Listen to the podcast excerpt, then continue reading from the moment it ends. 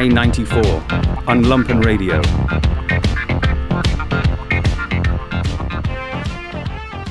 Welcome once again to another edition of I 94 here live on Lumpen Radio, WLPN Chicago. My name is Mr. Jamie Trecker, and as always, I am joined by Mr. Jeremy Kitchen. Good morning. And Mr. Michael Sack. Good morning. And through the miracle of technology, we are joined today from Pittsburgh by the author Deesha Philyaw.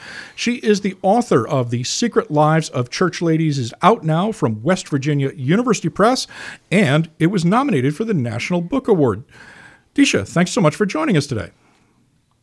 Good morning. Thanks for having me. We really appreciate it. And again, congratulations on being nominated. That's such a huge thing, uh, especially for a book of short stories. I, I think that's kind of out of left field. So, really great accomplishment. Thank you. So, Thank let, you. if we could start there, actually, I wanted to talk to you a little bit because this is a collection of short stories that you wrote over, I'm assuming, a period of a couple of years. Uh, the short story form is actually one that I have tremendous affection for. But short stories as a form seem to be kind of going out of style. There aren't that many places you can publish them. I mean, as I'm sure you know, you know, the New Yorker is really one of the Mm-hmm. few major uh, kind of middle brow places you can still get a story published. And if you get a short story published in the New Yorker, you're doing very, very well indeed. um, can you talk a little bit about why you embraced the, the short story? So the short stories in this collection as a whole were um, actually a detour from writing a novel, a novel that has you know stumped me for about 13 years now, um, and so I was I kind of hit a wall, and I really wasn't. I got about two thirds of the way down with the novel, and I have a, a literary agent from um, a nonfiction book that I published in 2013 um, with my ex-husband. It's a book about co-parenting, and so that agent um, since 2013 she'd been like you know when that novel's ready i'm ready um, and it just was never ready.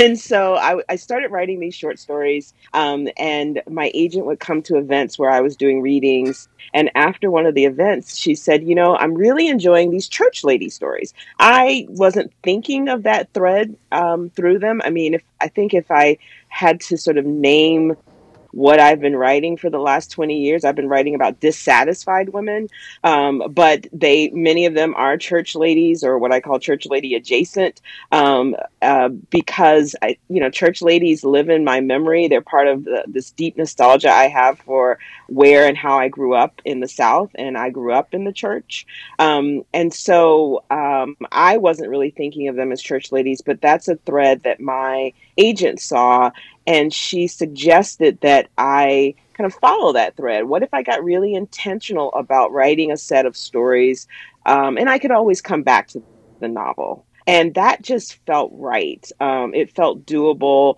Um, it's not that it's easier to write a collection than to write a novel. It's you know different skill sets in some ways, um, but it just felt less daunting. And so I turned to short stories and um, in a collection. And I didn't really think a lot about marketability. I knew, you know, everybody will tell you short story collections are a hard sell. Um, but I try not to think about market things when I'm writing. So I just dove right in.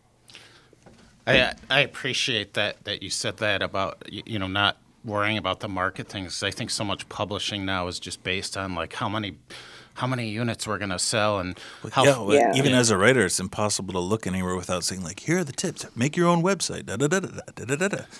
Yeah. But I, what I, I was going to mention, so I, I do a lot of the, the books. I pick a lot of the books on the show. I mean, I'm not the end all be all, but I, I do it all based on reviews. And I read phenomenal reviews of this collection, and I also read uh, some interviews that you did. And then the I was fascinated that you did a co-parenting book with your ex-husband. Was he your ex-husband when you wrote the book? So did you guys do it together afterwards, or were you still together? No, we had divorced, and um, people would compliment us and say stuff like, "You're the poster children for divorce," you know, which nobody really sets out to be. Um, but you know, I think it was more of a comment on like us being civil, us, you know, being um, you know, kid first in terms of you know what kind of uh, what what were we going to show our children and what we wanted to show our children and we love them more than anything else and that our love for them was greater than our you know the things that led to our divorce um, and so unfortunately that's just not typical and so people would comment on it and they would say oh you guys should write a book And so my ex said to me, Yeah, you know, you're a writer, you should write a book. And then I said to him, But you know, I think it would be more compelling if it was the both of us doing it together. Um, and so then it was like, oh, how do we write a nonfiction book? because I had no idea. Um, and so talking about the market, though, I mean, I wouldn't advise writing worrying about you know what's going to sell necessarily but when you are trying to sell a book there are certain market things that publishers will ask for when you're developing a book proposal and that's real. Um, so we needed to build a platform you know nobody knew who we were. Um, so we spent a few years on social media we had a podcast we had a blog um, and just really branding ourselves um, around the topic of co-parenting and parenting after divorce um, and so we ended up doing it together. And I think that's what made us kind of stand out. And we didn't write a book that said, Hey, look at us. Aren't we great? we were, we talked to people who were struggling and we wanted to know what did they need in a book? You know, what could be, we wanted things to be practical. We wanted to be encouraging. Um, we really wanted to change the conversation around um, parenting across two households. And I think we did that. That's amazing. The, the reason I in, inquired, I, just, I come from a very, I, I grew up in it from a very bitter divorce. My parents couldn't wouldn't speak to each other 30 years later. So when I was reading yeah. about that, I was like, wow, that's phenomenal. And it's also it's like very grown up, you know, like to be able to do yeah. something like that. I, I just I, I was uh, uh, and I didn't want to get away from uh, the secret lives of church ladies, but there was one thing I did want to uh, talk about in one of your stories. There's always a whenever we do a show, no, well, not all the time, but whenever we read books that we really like, I like to talk about there's certain paragraphs uh, or lines that really uh, just resonated with me. And I this is from um, Peach Cobbler, and I thought this was just like the best description of God I think I've ever heard. And it was all of this cemented my understanding of God as a twisted puppet master watching his creations bounce around, trapped and tangled up in tragedies for his amusement. And uh, Slayer fan. and uh, just when when I read that, it was just like that is so spot on, and it just it, it really resonated with me. And one of the things I love about um, reading all kinds of different fiction is you know it's a it's a it's escape for me, and I can go into you know I I, I haven't hung out mm-hmm. with a mm-hmm. lot of black church ladies, so it's like it's a it's a new world for me to explore. And um, I mean, I do. I mean, I have a lot of friends that go to church, I suppose, but I, I'm not immersed in it. And um, I just, you know, it was a, it was a nice um, way for me to learn something about other people that I might not have been able to do in any other way. So thank you for that. Mm-hmm. Yeah, and just following oh, on welcome. that, I, I, wanted to talk about that a little bit because I, I think, um, you know, obviously regular listeners to the show know we're three white schmoes here in, in Chicago you know, uh, the black church culture uh, is very big in Chicago. There, I don't think there's any question about that. But it's not necessarily something that is exposed to outsiders at all. So, could you talk a little bit about why the church is so central to so many African American lives? Because it, I, that is something that is running through the book. So many decisions that the mm-hmm. characters mm-hmm. make are because they are deeply religious or they're very involved with a church or a church group uh, in, in ways that are both negative and positive. As is the case for so many things for Black folks, uh, Black Americans, you know, it goes back to slavery and even further back to Africa. Um, slavery was uh, forced, I'm sorry, not slavery, but Christianity was forced upon um, enslaved people by their white owners. Um, partly as a way to um, civilize them or to also to to to placate them you know don't worry about your lot in life in this world you know your reward is after death in heaven you know just stay cool. Um, but of course we know you know uh, enslaved people um, were uh, uh, not a monolith, and you know some of Christianity was at the root of some slave rebellions, um, and so you know it comes down to as many things do interpretation, and then after um, and and then we know too that enslaved people incorporated traditional um, African spiritual practices wove it into the Christianity. You know, we we just are inventive like that. And so what we see is a black church um, you know, you see those expressions. You see it in the music or hear it in the music. You see it in the rituals and things like that. So after um, emancipation, what we saw was this the church as an organizing space, as a, a social space, as a space to um, for education. This is these were the first schools where um, formerly enslaved people learned to read. These were the um, first uh, historically black colleges and universities started as churches, and then or started in churches rather. And then we know, of course, the church was the at the cornerstone of the civil rights movement, and so. Um, you know, it was always um, such a part, a big part of our lives um, in the South, and then as people migrated, you know, north and west as well. Um, and so it still has that hold, um, even as church membership declines um, um for Black and white folks. Um, there's still um, you still feel the effects of the church, even if you yourself aren't a church goer. in a lot of what we learn in terms of how we present ourselves and what I a challenge in the book these binaries of being good or not good, being holy um, or not, being a sinner or being a saint. And, you know, binaries just don't work for most people. I wanted to pick up on, on what you were talking about, Jeremy, um, as far as the book being a portal to another world, fiction in general, being able to do that. And uh, it reminds me of a lot of the stories in this book where characters are either curious about what the inside of other people's homes look like or are guarded against other people coming into their homes and seeing what what's going on inside their homes. Um, and that made me th- and these are people who are of the same community. They might be on different social strata as far as um, wealth, but uh, they're, they're generally in the same community. And it made me think of how uh, well how true that is. How much I think like that, and I don't even realize it half the time.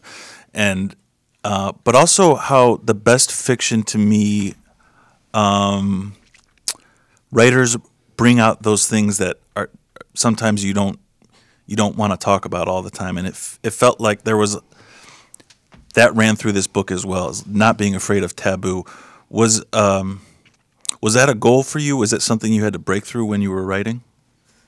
Yes, absolutely. Well, not, it wasn't necessarily a break something I had to break through, but it was something I was certainly intentional about, which is this idea of hiding.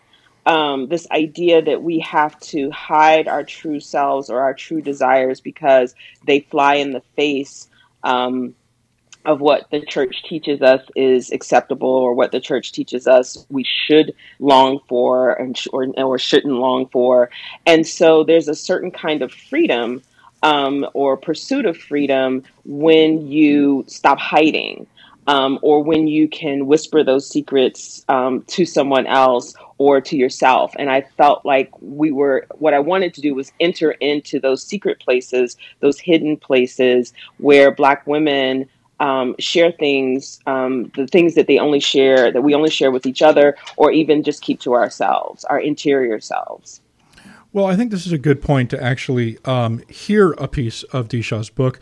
We want to thank our reader, as always, that is Ms. Shanna Van Volt. And we want to thank the International Anthem Recording Company who provided us this week with the music from Rob Mazurek. He's got a new album out. We're going to hear a selection from uh, Deesha's short story, Eula, and they're going to be right back in conversation with her after this short little interlude. About an hour later, I wake up still drunk. Eula's up, drinking from the last bottle of Andre. She has muted the TV, but I can tell Dick Clark is introducing some little white girl with multicolored hair who had a hit early last year. Can't remember that child's name, and I guess it really doesn't matter. She can't dance to save her life and can't sing a lick. I have a New Year's resolution, Eula says, her eyes half closed. If I'm still alone come Valentine's Day, it will be the last one I spend without a man who belongs to me and me only. That's a pretty big resolution, I say, reaching for the bottle. The sting of her saying she's alone doesn't roll off me as quickly as it usually does.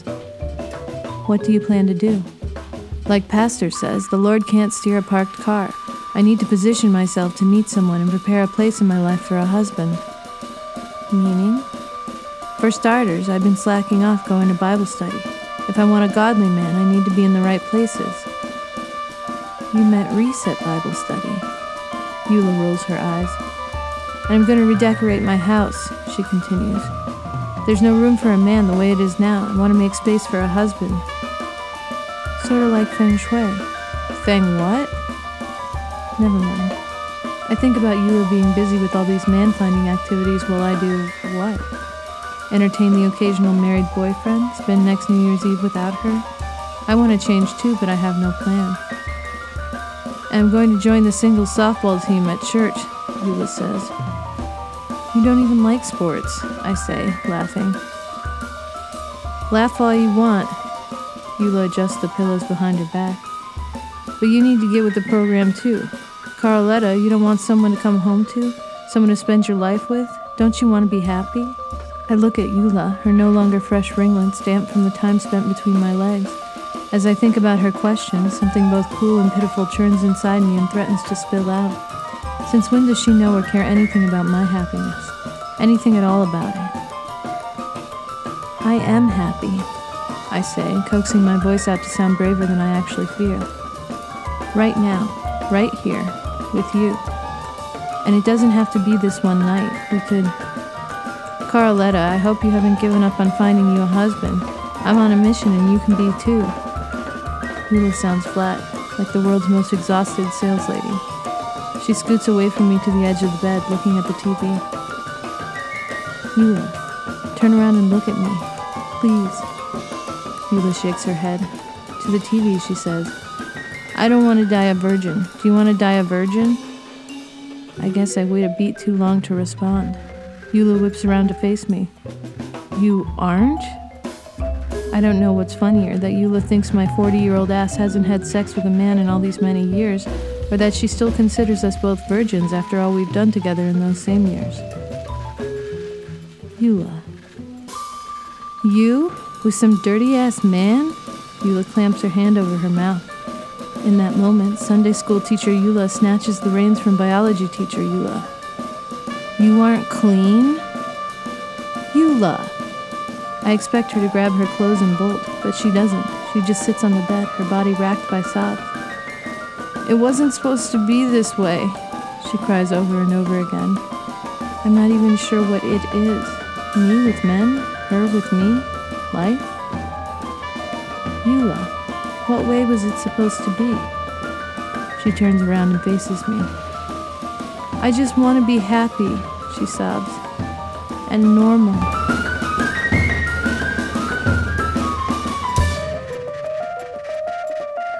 And that was a short section uh, from Deesha Philyaw's new short story, Eula. It is contained in her book, The Secret Lives of Church Ladies. It is out now from West Virginia Press. You know that that story. Uh, actually, uh, I'm the person that chooses what what readings we do here, and you know one of the things that struck me all through this story was how characters mirrored one another's actions intentionally or not intentionally.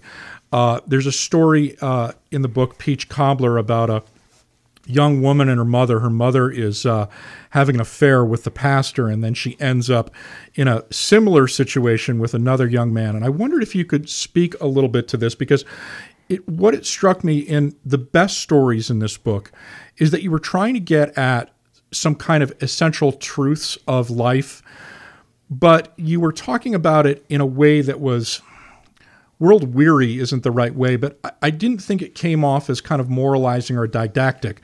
It was like some I, I finished up some of these stories and I was like, huh, that is actually how things go. And the characters were warned about this and they didn't listen or pay attention, but that is actually how things go in, in people's lives. And I think that's a real balancing act, honestly, that, that writers have to do because I think that can come off as very preachy. And that wasn't the way these, No, these stories came off, natural. despite the fact that it has church in the title of the book.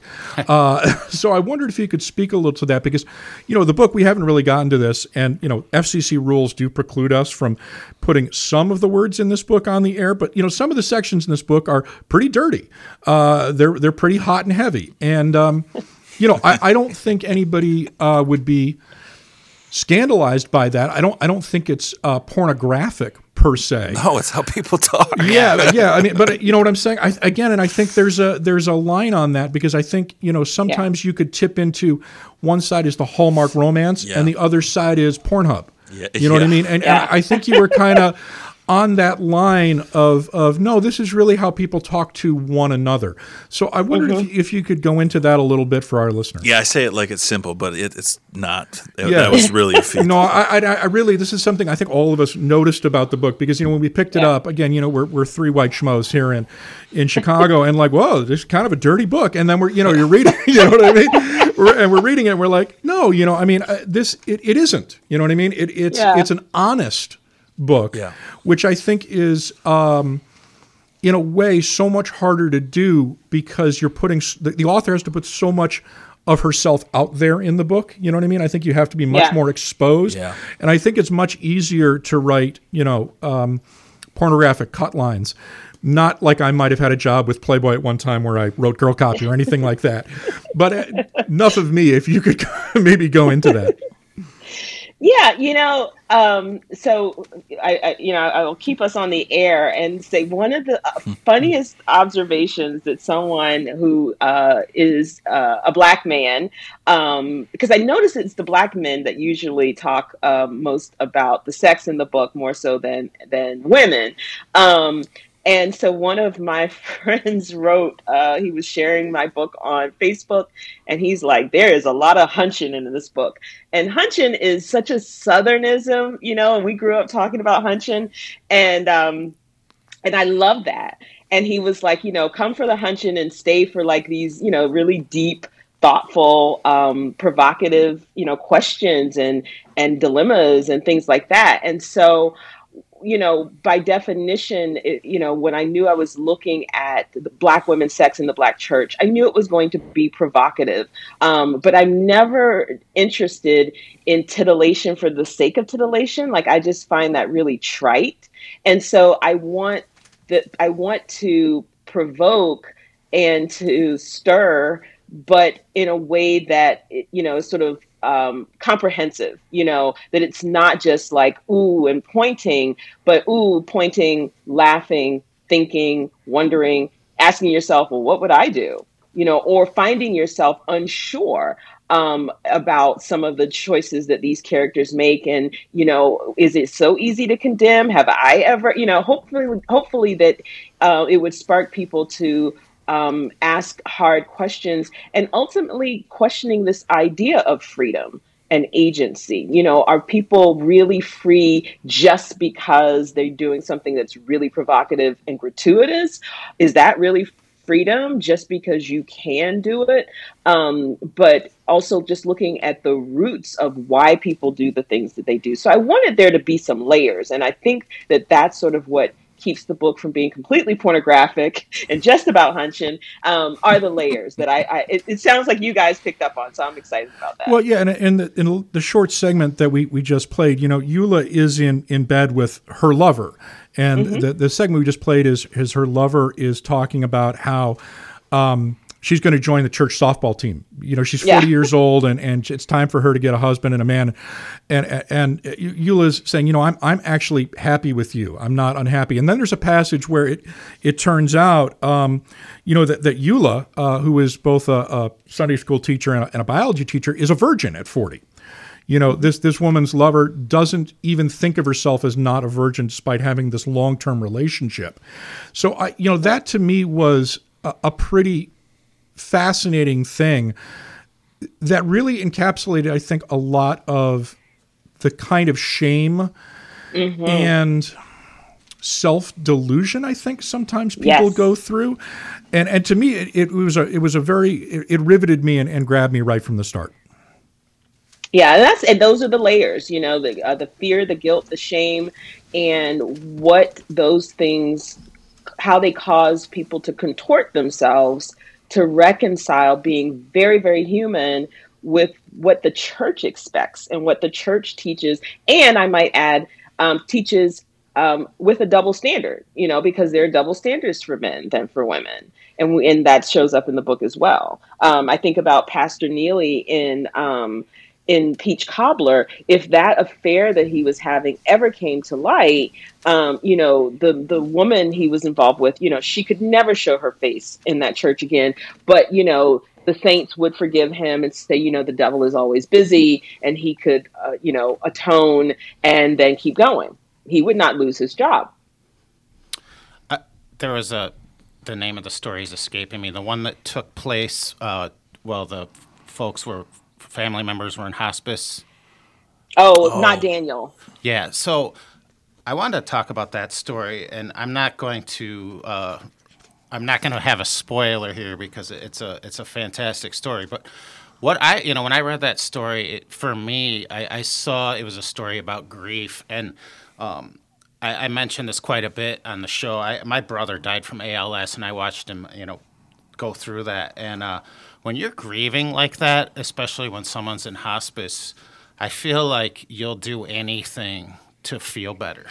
Mm-hmm. And um, and it's so like for me, like when I was reading that, it, I wasn't thinking like, oh, these people are there's Depraved. something yeah or something right. wrong there's something wrong with them like these people are going through intense grief and they don't know how to do anything about it and in america we like to make everything easy to get through you know mm-hmm. it's like mm-hmm. the, mm-hmm. what is it the six stages or whatever oh, oh the, the yeah Kraft the five stages of grief five yeah, stages yeah. of grief that, that's not true like that grieving is a messy sloppy yes. all over the place uh, process. Uh, process and yeah. the emotions that come out are nuts. Like i mean you you would do things that you would never think about doing at that's any right. other time. Yeah. that's right. And, and we hide it. We hide it because that's not the acceptable way to grieve. And now we've got more hiding and now we've got more shame and more secrets.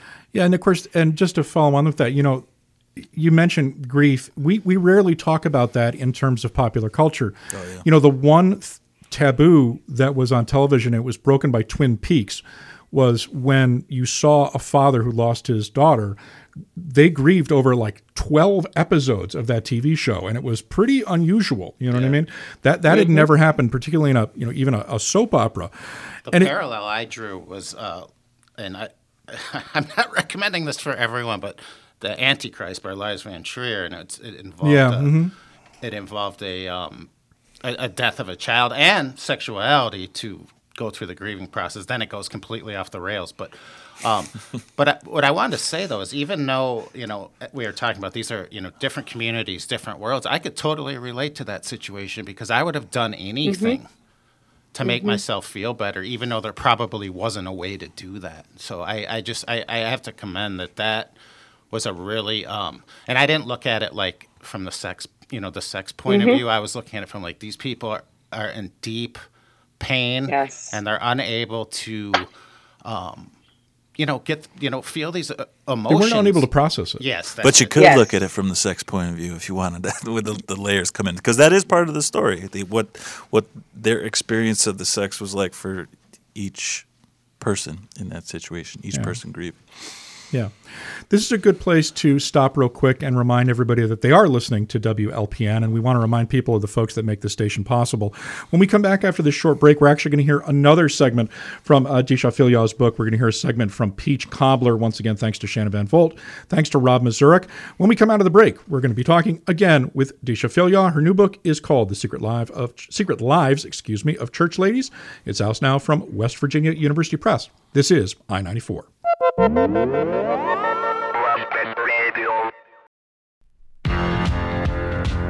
And now back to I 94 on Lumpen Radio. I peeked around the corner. My mother had sat down at the table across from Pastor Neely. She couldn't see me peeking, but Pastor Neely suddenly looked up from the cobbler right at me. I quickly moved out of sight, bracing myself, but instead of ratting me out, Pastor Neely asked my mother a question. Why won't you let the girl go to the party? I peeked around the corner again. My mother sighed. Because I like to keep to myself, and she needs to learn to keep to herself too. It's better that way. You go accepting invitations, then people expect an invitation in return. Then you got people coming in your house looking at what you have and what you don't have, and the next thing you know, your business is all over town. My mother ran her fingertips along the edge of the table and smiled to herself. And I'm sure you can understand not wanting to have your business all over town. Pastor Neely didn't say anything. He just took another bite of cobbler and shook his head. And besides, my mother said, I'm trying to raise her to be satisfied with what she has. I know that little girl Latasha's mama and her daddy went to school with them. They've always been flashy, like to show off. He used to drive her around in his daddy's Lincoln until his daddy bought him a Mustang. At 16 years old, they got money and all that come with it. So you know Latasha don't want for nothing and that her birthday party is going to be over the top. I don't know these people, Pastor Neely said. But if the Lord has blessed them and they want to celebrate their child's birthday and invite your child to share in it, I don't see the problem. It was strange hearing Pastor Neely talk about the Lord outside of his pulpit. Instead of that scary, booming voice, he sounded like a regular person. A regular person who might convince my mother to let me go to Latasha Wilson's birthday party. I crossed my fingers on both hands. My mother sat up straighter in her chair. When she spoke, it was slowly, as if she were trying to choose her words carefully. They can raise their child however they see fit, but I'm not going to raise mine to go through life expecting it to be sweet when for her it ain't going to be. The sooner she learns to accept what is and what ain't, the better. She gets a taste of that sweetness. She's going to want it so bad she'll grow up and settle for crumbs of it. Pastor Neely glanced at me again, shook his head, and ate the last bit of cobbler. I ducked back out of sight and uncrossed my fingers, my eyes filled with tears again. Without looking, I knew my mother would whisk away the empty cobbler pan, the pastor's plate, and the spoon, I knew she would dunk them in the soapy dishwater in the sink, like she always did, so that I couldn't even sneak a taste of the remnants later. You got the best cobbler in the world right here, I heard Pastor Neely say, Latasha Wilson's birthday party invitation apparently forgotten. Hey, welcome back to I 94. My name is Mr. Jamie Trecker. As always, I'm joined by Mr. Jeremy Kitchen. Good morning. And Mr. Michael Sack. Hello. And we are speaking with the author Deesha Philyaw. She is the author of The Secret Lives of Church Ladies. It is out now from West Virginia. It was also nominated for the National Book Award. And in fact, just before you heard my voice, you heard a short segment from her short story, Peach Cobbler. And in fact, uh, Deesha and the group, we were actually just talking about this story beforehand uh, because we were mentioning how the uh, one of the lead characters in the story, the pastor, is having an affair with the mother of the protagonist of the story. The protagonist then. Um, Deesha, I believe I can safely say she is kind of thrown into a difficult situation where she has to go tutor the pastor's oh, yeah. child, and then um, she is a young woman and gets involved in a sexual relationship of her own. Um, the segment that I chose uh, was actually basically her mother telling her why she didn't want to go to a birthday party. Uh, and basically, it is because the mother is somewhat ashamed of her own life and where she is. And she is thinking that it is better for her daughter to learn to accept early the things she has rather than the things she can't get. And I, I thought that was a very interesting, very kind of class riven look um, at at this family. And i wondered if you could talk about that because i don't think we often think of americans and american families and black american families as being kind of class conscious and part of different classes. And that that really is running through the book. The mother is very aware of at least her perception of where she is in this society. And it's obvious that she feels serious shame and you can tell that by her, her words and by her actions as well. Uh, and talk if you could talk a little bit about this because this seems to be something that you know in the story I think was very damaging to to the young daughter. Yes, um, you know our inheritances, right? We inherit so many things um, from our parents, including trauma, including things like shame, and um, and then we uh, have the the the burden to decide of you know how we're going to navigate that and are we going to pass it on you know? So we can assume that you know there was something happening in the mother's life you know when she was the daughter and then what was passed down to her. And um, and so i wanted to look at you know how we're handed things um, as children by our families of origin and then you know what do we do with it? And so not only was she handed sort of this mindset or at least you know her mother tried to you know force this on her but then she was literally handed the burden of keeping her mother's secret this affair that she was having um, and and put in a very impossible situation where keeping that secret was just paramount. Um, and so you know there's this weight on the shoulders of a child and I think we can all um, relate to that in various degrees. And so, to you know, to your point, with it being um, a matter of class, I think that's one way, you know, we we carry that class burden. You know, are you taught to be, you know, proud and striving to, you know, break into the middle class um, and and and be upwardly mobile, or are you taught to, you know, just sort of keep your head down and, um, you know, this is sort of your lot in life. Either way, comes with tremendous pressure that you know we have to navigate that we didn't ask for. You know none of us asked for, for any of the stuff that we're saddled with. So you know i wanted to um, explore that again within the confines of where is what what is the church's role? You know how how is the church implicated in what we pass on um, to our our children and so um, you know and uh, and there was an element of um, class dynamics in that we know that the mother was receiving money from the pastor.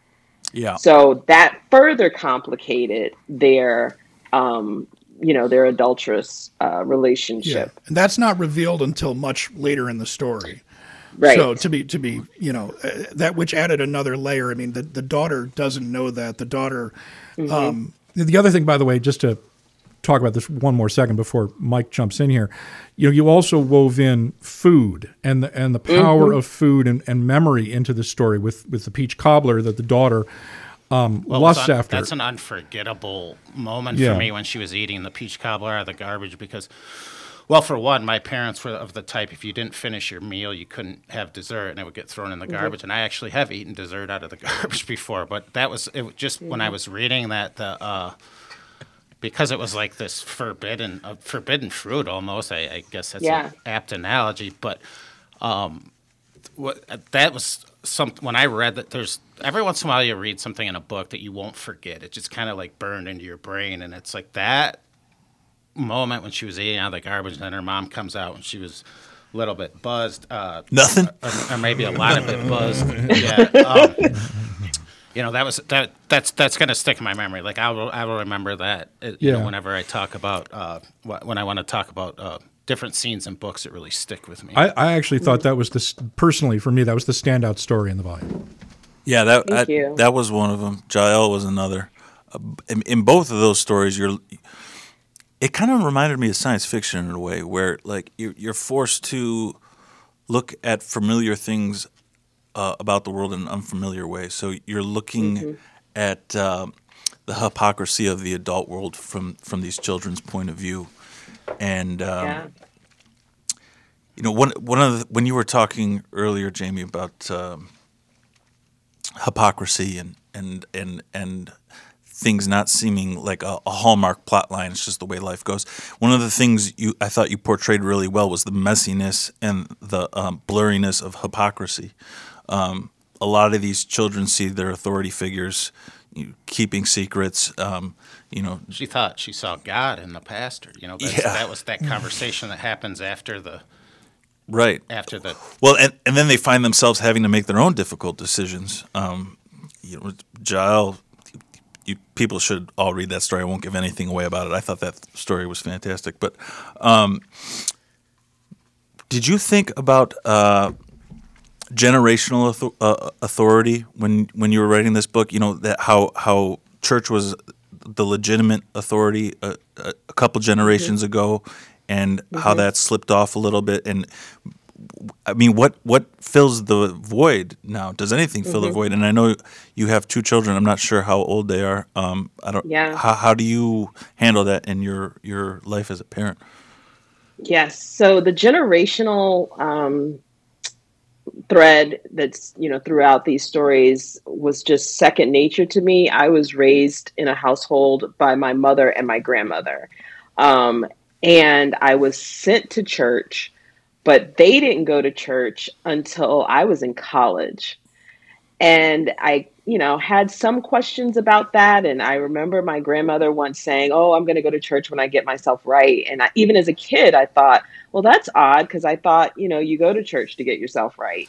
and it was only, you know, into my adulthood, and honestly, really this year with the book coming out and me talking about this so much, because you know, as a kid, there's so much you just take for granted and I really had to spend some time thinking, now, wait a minute, why did they send me? Why was that so important to them? But they didn't go.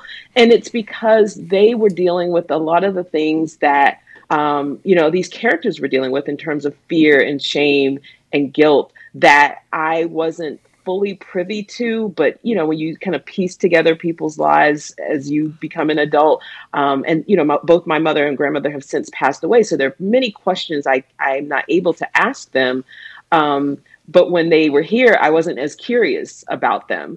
Um, and, you know, because there's a whole window where you don't see your parents as people. You know, they're just your parents. Absolutely. And so these stories are kind of a way that I, a lens through which I can imagine certain things. Um, uh, not just for my mother and my grandmother, but for all of the women um, in and out of the church who were just so impactful in my um, early years, not they didn't even have to directly be involved in my life, but I just spend a lot of time watching um, women and especially women in the church and wondering about them. And when I was a pre-adolescent and, and uh, adolescent, you know, wondering about their sex lives and masturbation and things like that.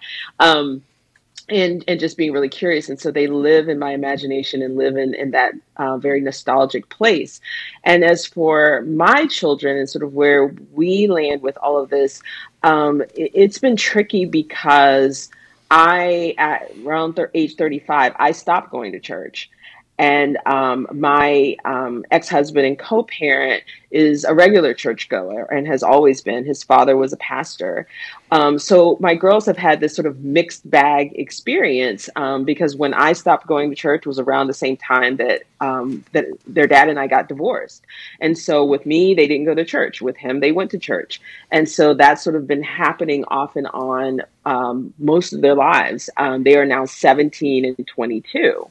Um, but the great thing I feel about the, the thing that I like about that is that they I see them grappling with these questions but openly that they know they can question. They know they don't have to hide things. They know that there's nothing for them to be uh, ashamed or feel guilty of. They don't have to worry about going to hell. You know, so we've just had different conversations than the ones that shaped me, you know, um, because of, you know, how my girls grew up. We had questions about, sorry, that's my dog, questions about heaven and hell um, because they had friends who were being bar, um, bar mitzvahed and, you know, well, what does this mean? And are they, got, you know, so you know they were able to reconcile things at a very young age and in an environment where their questions were encouraged.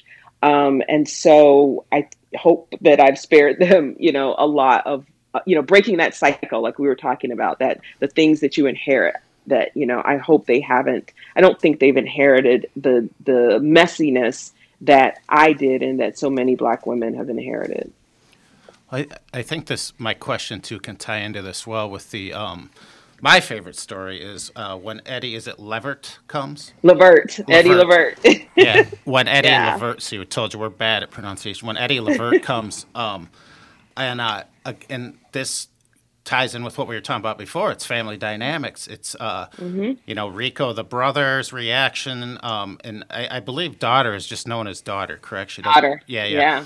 And you know all these stories are, I, I, think, have the seam of how people interact with each other, and you know, and when people become ill, that really changes dynamics because uh, oh yeah, some people have to step up to the plate, yep. some people yeah. don't want to participate, and and that was in a couple other stories too. You know, Absolutely. sister, you know, uh, writing to the absent sister and dealing with the grief. Snowfall as well about the mothers that are absent and stuff like that. I mean, that's a thread I think that runs through the entire book. Yeah, it's it's about human interaction, and and that's when when I think people talk about this book, you know, being dirty, it's a disservice to the the the themes that run through it, and, and it's all about dynamics and human interaction. And mm-hmm. I, when you were writing this, um, I know these stories weren't. You, they they were published at separate times, correct? If I read correctly, some of them. Three of them were published before the collection came out. Okay. And then I think maybe since the book came out, three more have been published, um, but only three had been published previously. So so it, I, I think it, it speaks to you as a writer that you've been able to. I mean, this these these are all about human interactions, and is, is this something you were thinking about, or is it just when you're writing the stories, this is what mm-hmm. naturally occurred? I, you know, I've had to think about this a lot the more, you know, I have conversations about this book that, you know, when we were promoting it, it was like, here's a collection of stories about Black women's sex in the Black church. And then I realized, you know, I- I've been writing fiction for 20 years, and what I feel like I've been writing is not about church ladies, even though the characters are. I've been writing about dissatisfied women. And I mean, and if you all you know the three of you if you're in relationships with women where whether it's romantic or familial you know that if a woman is dissatisfied you've got endless stories you've got Oh, boy. endless conflict Yeah. Mm-hmm. No comment. you know and so um you know and, and so it just the, the sight of it and, and sort of the, the the root of a lot of the dissatisfaction uh, for these characters can be traced you know back to very narrow uh, hip, um, hypocritical teachings by the church. But to your point um, you know it is it shows up as they are in relationship with themselves as they are in relationship with parents and siblings as they are in relationship with other black women. Um, and so it plays out in these different ways. And so it's this idea of dissatisfaction um, and and sort of fighting against something. And so i imagine them all trying to get free or become freer in some way. And so the people in their lives you know are either obstacles or they're conduits or they're a little bit of both or they're in transition. Um, and so that I wanted to look at those points of engagement as, you know, women in particular are trying to get free. You know, what do we bump up? Who and what do we bump up against?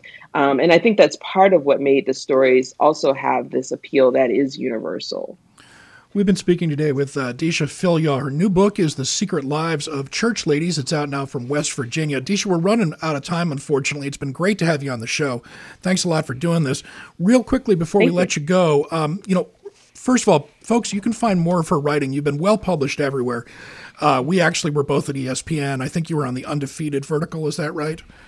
I published there as a freelancer, I think three times, and I had a great experience working with them. Yeah, and of course, you've been in the Times and the Post, and you're well published all over the place. But What is coming up for you after this? Is that novel going to Yeah, get done? I mean, about what's that? going on? Yes, it, you know, I started that novel in 2007 and it's going to look very different. Um, I, you know, the experience of writing the short story collection helped me to get unstuck, helped me to focus, helped me to understand where my interest really lies. And, and it really is in relationships um, between women. And, um, there is a church lady at the center of this novel. Um, I'm still on that, and uh, and uh, and I can also share that um, there has been interest in adapting um, these stories, uh, Hollywood interest. So stay tuned for Oh, that. I can't say much more. Thank Good, you. I'm great. really excited, um, and so um, looking forward to when I can talk more about that. Wonderful. Awesome. So, once again, we've been speaking with Deesha Philyaw. Her book is The Secret Lives of Church Ladies. Again, it's out from West Virginia. It was also up for the National Book Award. Uh, it did not win, but you know it's great to be nominated. Congratulations on that. Absolutely. Thank you. It is available at fine bookstores and fine libraries everywhere. Am I That right, is Jeremy? correct. Uh, oh, and Deesha also got Chicago Public Library's Best of the Best for 2020. Yes. I sent her a link for that. Yes, I did. I did wonder if a. I wonder if a certain co-host on this show might have had something to do with it. I don't know. There's a wait list. I was hyped to see the wait list. Yeah. Oh, yeah. There's there's been a lot of buzz about this book. I mean, it, for, uh, you know, it, for a collection of short stories that came out from a university press. Yeah. I mean, this Yeah. is like. Yeah, that's another thing. I mean, the it- press. and I think that says something to you. You know, writing for 20 years because when this came out, mm. it's a yeah, it got damn buzzed. good book. you Yeah. know? Thank you. Yeah, I mean, when I Thank you flipped it over, much. when we were doing the credits, I was like, and the book is from West Virginia? I mean, yeah, yeah, yeah, yeah. you know, I'm looking Totally. for FSG or something like that. not to not to discredit University Presses. No, wonderful they're group. great. Yeah, No, no. yeah, because we do It's a just lot. unusual. We do a lot of uh, Very unusual. a lot of shows with the Yeah. university. So Deesha, thanks so much again Thank for you. joining Thanks, us. Deesha. Thank I- you all. I ninety four listeners will be back next. Well, we won't be back next week because it's the holidays. That's right. And this is our final show of right, uh, of the year. 2020. It's the Yes, final it is. show for season four. So, Deesha, you're closing out season four. Listeners, we'll see everybody in season five. Thanks so much for joining us right here on Lumpen Radio. Rhonda and I are not without black women friends in this city. There's Faith, Stacy, Melanie, Kelly. But friendship is not the same as history, just as bone is not the same as its marrow. These friends, they tell us that this city, of iron and steel and cold, is better, safer than where we come from. They imagine where we come from and see Confederate flags and rednecks and dusty dudes with gold grills rapping about bitches and hoes. They don't see home. When we lie in bed at night and remember when, Rhonda doesn't see home either. Just sepia moments and sepia people, artifacts frozen in amber. Like putting the well worn photo album back on the shelf or turning off the TV after watching Good Times on TV Land. She drifts off to sleep so easily, leaving me alone to fend off my thoughts. Last night, my thoughts won. I stared at the ceiling and thought about my mother lying in her bed, a quilt and a portable heater sufficient for winter in her world. I haven't spoken to her since October, but even then, we pretty much just checked in to make sure the other person was alive.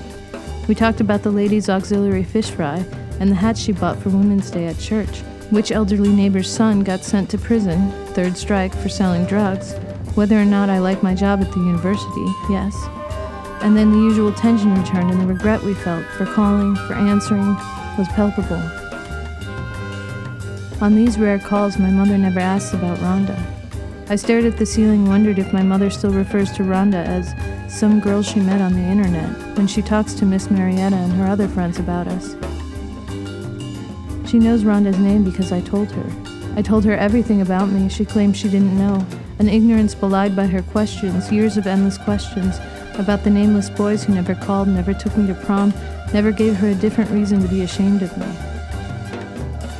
My mother knew Rhonda's name and she refused to say it, refused to meet her, refused to do anything but pray for my soul. As I walked out her front door for the last time eight months ago, she hurled the words at my back. Running off from here with some girl you met on the internet. Who raised you? Lily, you're all I've got in this world. How could my mother's words just keep right on spinning without me in it? Maybe it had it. Maybe she was lying in bed thinking about me too, worrying. Maybe. Rhonda's mother had put her out as a teenager. They hadn't spoken in 20 years. Rhonda had couch surfed for a while, turned 18, moved to the city, and got a job at the post office. She saved up for an apartment of her own and vowed never again to be anywhere she wasn't wanted. When I met her, we were 30, and she'd just bought a house. We'd visit back and forth between her town and mine for a few years until I got the job at the university. She didn't hesitate when I asked her to move here with me. You are home, Lily, she'd said. And at first I didn't catch what she meant. Then I did. When we first moved here, I believed she could be right. I believed that we were all the home either of us could ever need. Through the end of a mild summer, through a gorgeous red gold fall, I believed it. And then last night, after an hour or so of staring at the ceiling, I did something I never do. I woke Rhonda up, and I asked her, Do you ever think about us moving back south, back home? Earlier this year, a cousin had told Rhonda that whenever people asked about her, her mother told them she was probably dead somewhere, even though the cousin had let her know that Rhonda was alive and well. In the dark, I couldn't make out Rhonda's face, but in the ensuing silence, I imagined her blinking her way out of the sleep fog. Then she said, Arletha, I already told you where home is, for me.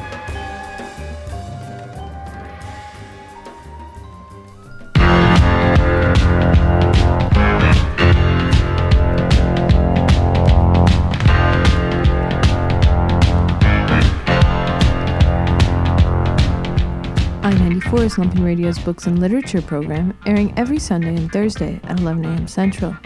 This episode featured Deesha Philyaw, author of the National Book Award nominated The Secret Lives of Church Ladies, out now from West Virginia University Press.